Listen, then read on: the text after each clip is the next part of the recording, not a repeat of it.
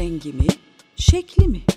Açık mı, koyu mu, belli mi? Aa, öyleyse renkleri konuşalım mı?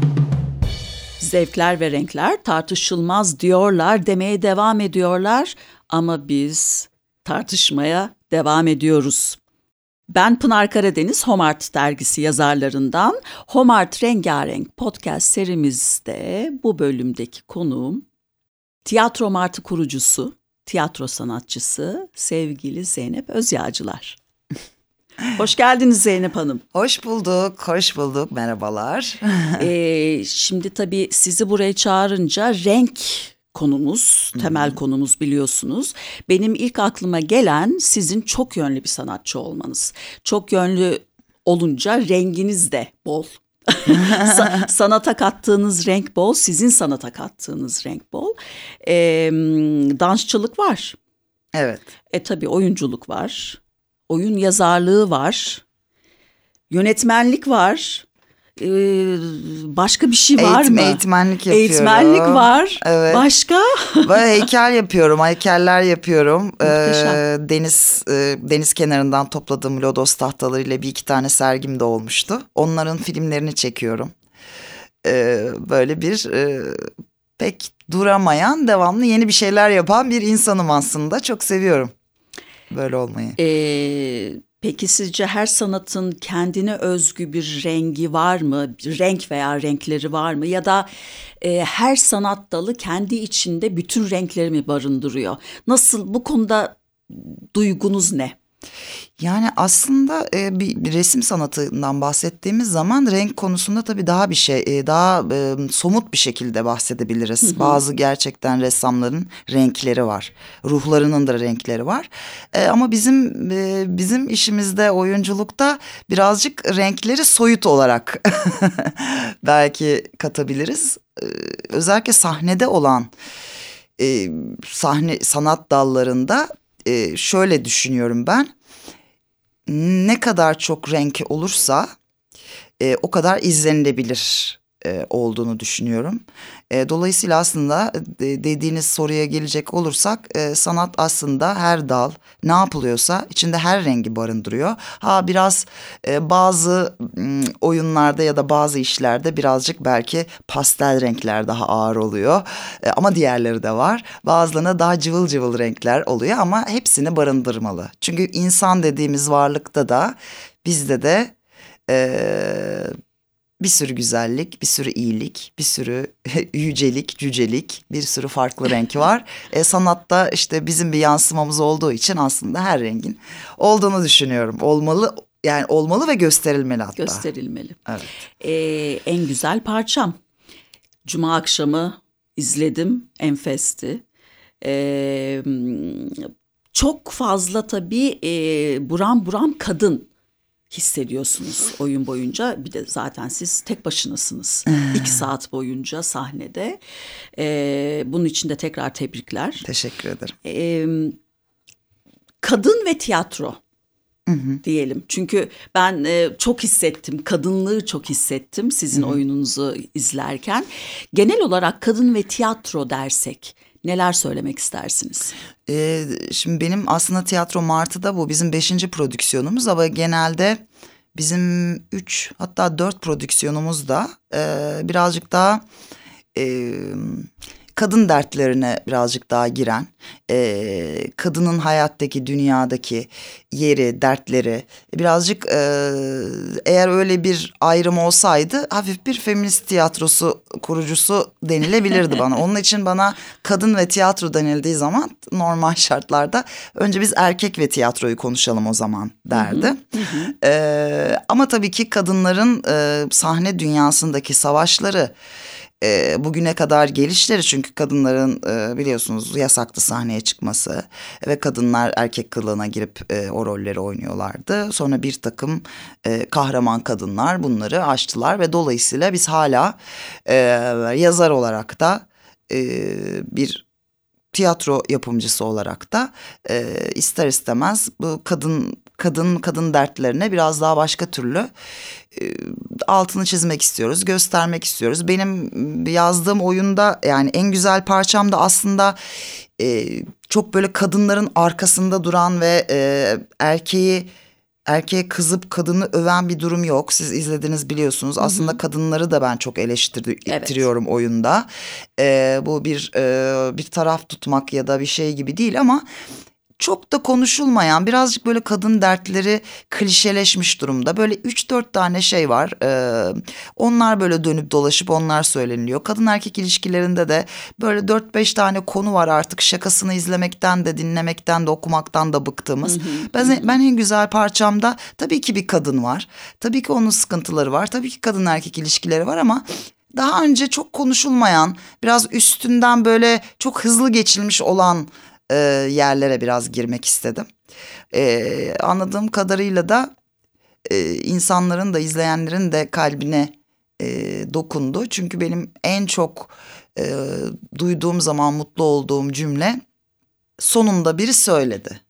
Çünkü ben bu işi e, belki de bunu duymak için e, yapıyorum. Çünkü bazı şeyler pek söylenmiyor.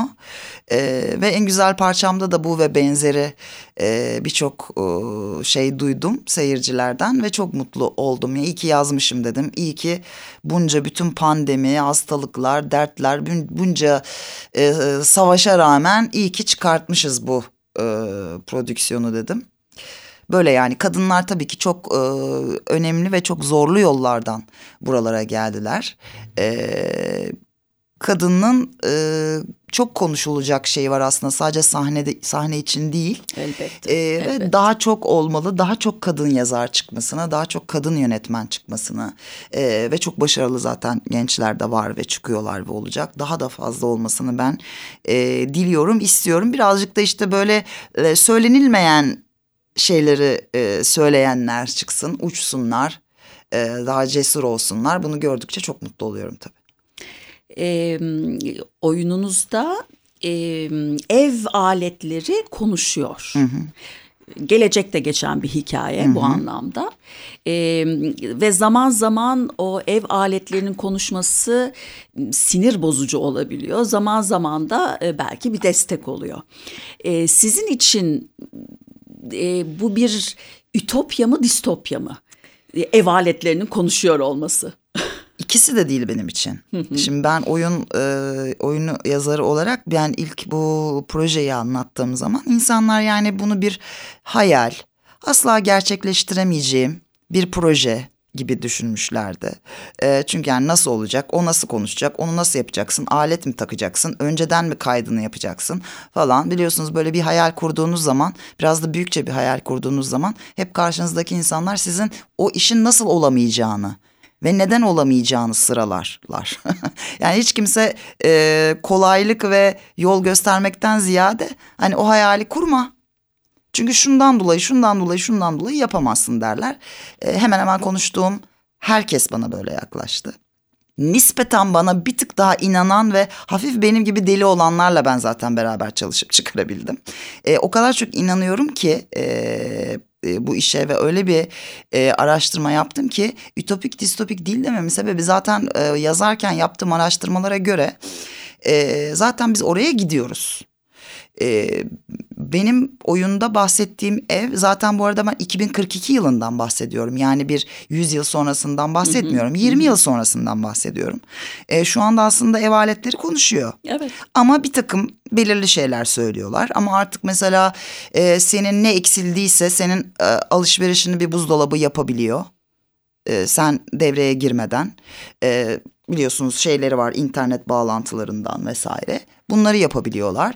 E, konuşabiliyorlar işte telefona söylüyorsun arıyor vesaire. E şimdi bu tabii ki ilerleyecek. Ve bundan 20 yıl sonra da ilerlediği zaman da e, artık e, biz bunları yaşayacağız. E, yapay zekalarda e, kendi kişisel olarak e, seçerek acı çekme duygusu saptanmış mesela.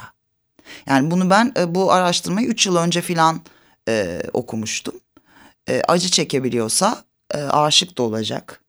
E, tabii ki e, bu özellikle bu pandemi zamanında insanlar yalnızlıktan e, çok enteresan şeyler geliştirdiler. E, kendilerini birçok anlamda tatmin edebilmek için. E, duygusal, fiziksel. E, zaten yaşıyoruz bizim oyundaki şeyleri. Bazen bana diyor yani bir ütopik bir dünya. Diyorum neresi ütopik? Biz pandemide yalnız kalmadık mı? Bütün işimizi kadın e, terapisine online olarak yapıyor oyunda biliyorsunuz. Hı hı. E, bütün psikologlar terapilerini online yapmaya başlamadı mı? Biz bütün işimizi, gücümüzü, toplantılarımızı öyle yapmadık mı? Yapayalnız kalmadık mı? E, anlatabiliyor muyum? E işte Japonya'da orada burada mesela sarılan yastık yapıyorlar. En çok satılan şeymiş çok canım satılan benim. Şey. Çünkü evet, kadın evet. böyle uyurken böyle bir el istiyor. E benim oyundaki kızım da işte o tasarlanan yapay zekaya sarılıp uyuyor. Onu sevgilisi yapıyor. Çok trajik. Ee, ama bir taraftan da çok yakın. Ya bunları yaşayacağız, göreceğiz. Bunların hepsi olacak. Kesinlikle katılıyorum. Ee, yine oyuna döneceğim ben. Ee, orada ben sanki temel e, daha doğrusu Destina'nın yaşadığı temel sorunun e, sıkıntının empati, duygudaşlık eksikliği olduğunu hissettim. Hmm. Sevgi eksikliğinden çok. E, bu anlamda anlaşılamadığını hissettiği için e, kendisine olan belki özgüveninde bir takım e, delikler yaşıyordu. Bu anlamda kendisiyle ilgili birçok gerçeğin farkında değildi veya farkında bilse bile yaşama hmm. yaşamına e, yansıtamıyordu. e, hani bu anlamda ben şunu hissettim. E, içimizdeki renkler, E, bunları fark edemememizin, bunları yaşamımıza yansıtamamamızın temel sebebi sevgi eksikliği mi, empati eksikliği mi diye sordum kendime. Hmm. Ve e, kendi kendime verdiğim cevap empati eksikliği oldu. Çünkü e, sanki sevgiden önce e, ulaşmamız gereken ilk nokta empati gibi geldi bana. Hmm. Ne dersiniz? Eee... Çok doğru bir yerden tabii ki yaklaştınız. Ee, empati eksikliği zaten bir empati gör, görmemiş, e, hiç anlaşılmamış, e, hissedilmemiş, e, değerde görmemiş aslında bir e, kadın Destina. E, biz değeri, e, sevgisizliği, sevgi yoksunluğunu e, şey gibi algılıyoruz. Ya sen mi sevilmedin? Sen çok iyi bir ailede büyüdün. E, çok işinde çok başarılısın zenginsin, e, çoluğun çocuğun var, güzel bir ailen var. Yani sen de sevgi görmediysen yani sen de sevgi görmediysen Nasıl insan insandakiler böyle? işte öyle bir şey değil öyle şey aslında. Şey değil, hani e, değer e, zaten biz etrafımızdaki insanların çoğu gerçekten büyük bir e, özgüven eksikliğiyle ve kendini sevmeyerek hayatlarına e, idam ettiriyorlar.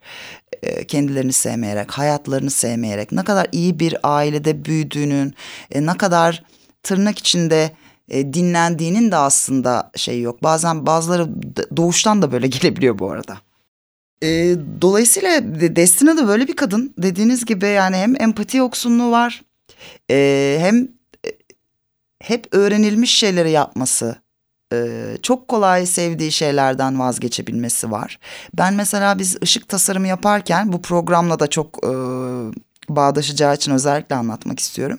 Ee, sevgili Ayşe Sedef Ayter yaptı bizim e, ışıklarımıza. Ödül de hatta aldı hatta yılın en iyi ışık tasarımın diye. Ben e, hani yazarı, oyuncusu ve bir taraftan yapımcısı olduğum için işi şöyle bir şey rica etmiştim.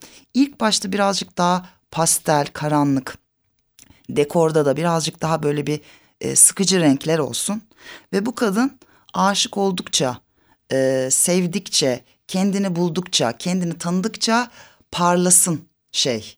E, dekor da parlasın, dekora gelen objeler parlasın, e, ışık parlasın. Yani oyunun başıyla bittiği yer nasıl kadın renk olarak ve enerji olarak değişiyorsa oyun da başıyla sonu e, öyle olsun diye bir mesela talebim olmuştu. Çünkü gerçekten Destina'da e, kendine değer vermeyi, kendi yeteneklerine, kendi yapmayı sevdiği şeylere e, değer vermeyi aslında öğreniyor.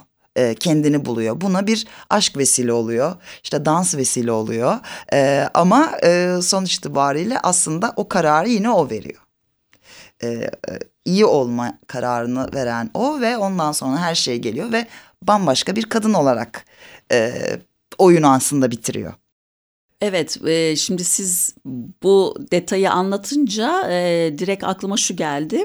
E, ilk kıyafetiniz bembeyazdı. Tabii onlar da hepsi tartışılarak seçtik. Evet, e, ben mesela e, işte bu konuşmamızdan sonra beyazın empatinin rengi olduğunu hmm. düşündüm. E, niçin? Çünkü siz o an e, işte ayrıl makta olduğunuz sevgilinizle buluşmuştunuz Aha. ve sanki bir e, empati ihtiyacınız vardı. Bu anlamda ben bembeyazlar içerisindeydiniz. Hı hı. Hani o anlamda empatiyi beyazla eşleştirdim.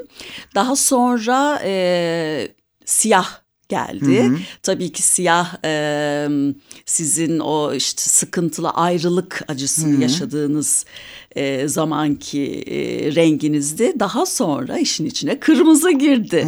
Oliye e, olan ilginiz arttıkça kırmızılar arttı. Evet. E, bu anlamda gerçekten renk e, her anındaydı oyunun. E, sahnenin her yerindeydi, her köşesindeydi. E, renk çok önemli çok, gerçekten. Çok yani şeye kadar biz aslında e, yap kostüm seçimleri olsun, e, makyajda bile aslında Hani ikinci perdeye evet. başlarken hani bambaşka bir şey çünkü kadın artık mutlu ve artık kendini Hı-hı. seviyor e, şeklinde hep böyle renklerden gittik. Hep tartıştık aramızda tartışarak hepsi seçildi yani. Ne güzel ne güzel. Bunu da bizle paylaştınız şimdi evet, harika evet, oldu. Evet. Peki gelecekte renkler çoğalacak mı azalacak mı? Yani şu anda bilmediğimiz bazı renkler sizce ortaya çıkacak mı gelecekte? Ben e, bu bu mesleği de seçtiğim için ve bu işleri yaptığım için devamlı üretmeye devam ettiğim için yazdığım çizdiğim için benim aksi bir şey düşünmeme e, imkan yok yoksa yaşayamam yani ben.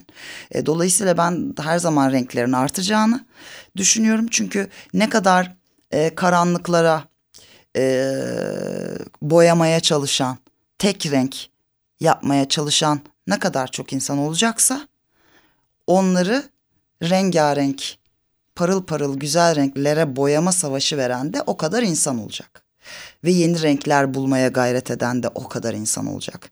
Dolayısıyla bu e, hayatın bir e, vazgeçilmezi olduğunu düşünüyorum. Ve onun için hep daha fazla renk olacak. Onlar da olacak, bunlar da olacak. Birileri e, siyah boyayacak, birileri pembelere boyayacak. Yepyeni de renkler çıkacak. E, biz de bunları, biz, bizden sonrakiler bunları görecekler, yaşayacaklar. Ne kadar güzel. Vallahi işim açıldı bu sohbetle. ee, hiç bitirmek istemiyorum ama e, bitirmek zorundayız ufak ufak. Ve de son sorumu sormak zorundayım size. Bütün Buyurun. konuklarıma sorduğum renk dediğimizde, renkler dediğimizde aklınıza gelen şarkı, şarkılar hangileri? Yani ben gerçekten şarkı konusunda, müzik konusunda gerçekten rengarenk bir insanım. E, çünkü benim böyle işte sadece rock müzik, sadece caz dinlerim falan gibi bir şey değil. Ben en ağır e, arabesk müzikte parçaları vardır. Çok sevdiğim, e, çok sevdiğim rock metal parçaları da vardır. Böyle ruhuma göre ve ortama göre hepsiyle inanılmaz zevk alıp vakit geçirebilirim. Ama böyle umut, böyle umut ve renk deyince mesela böyle bir iki şarkı vardır ki böyle hemen duyar duymaz mutlu oldum. Mesela şey bu Oya Bora'nın bir tane çok eski bir parçası vardır.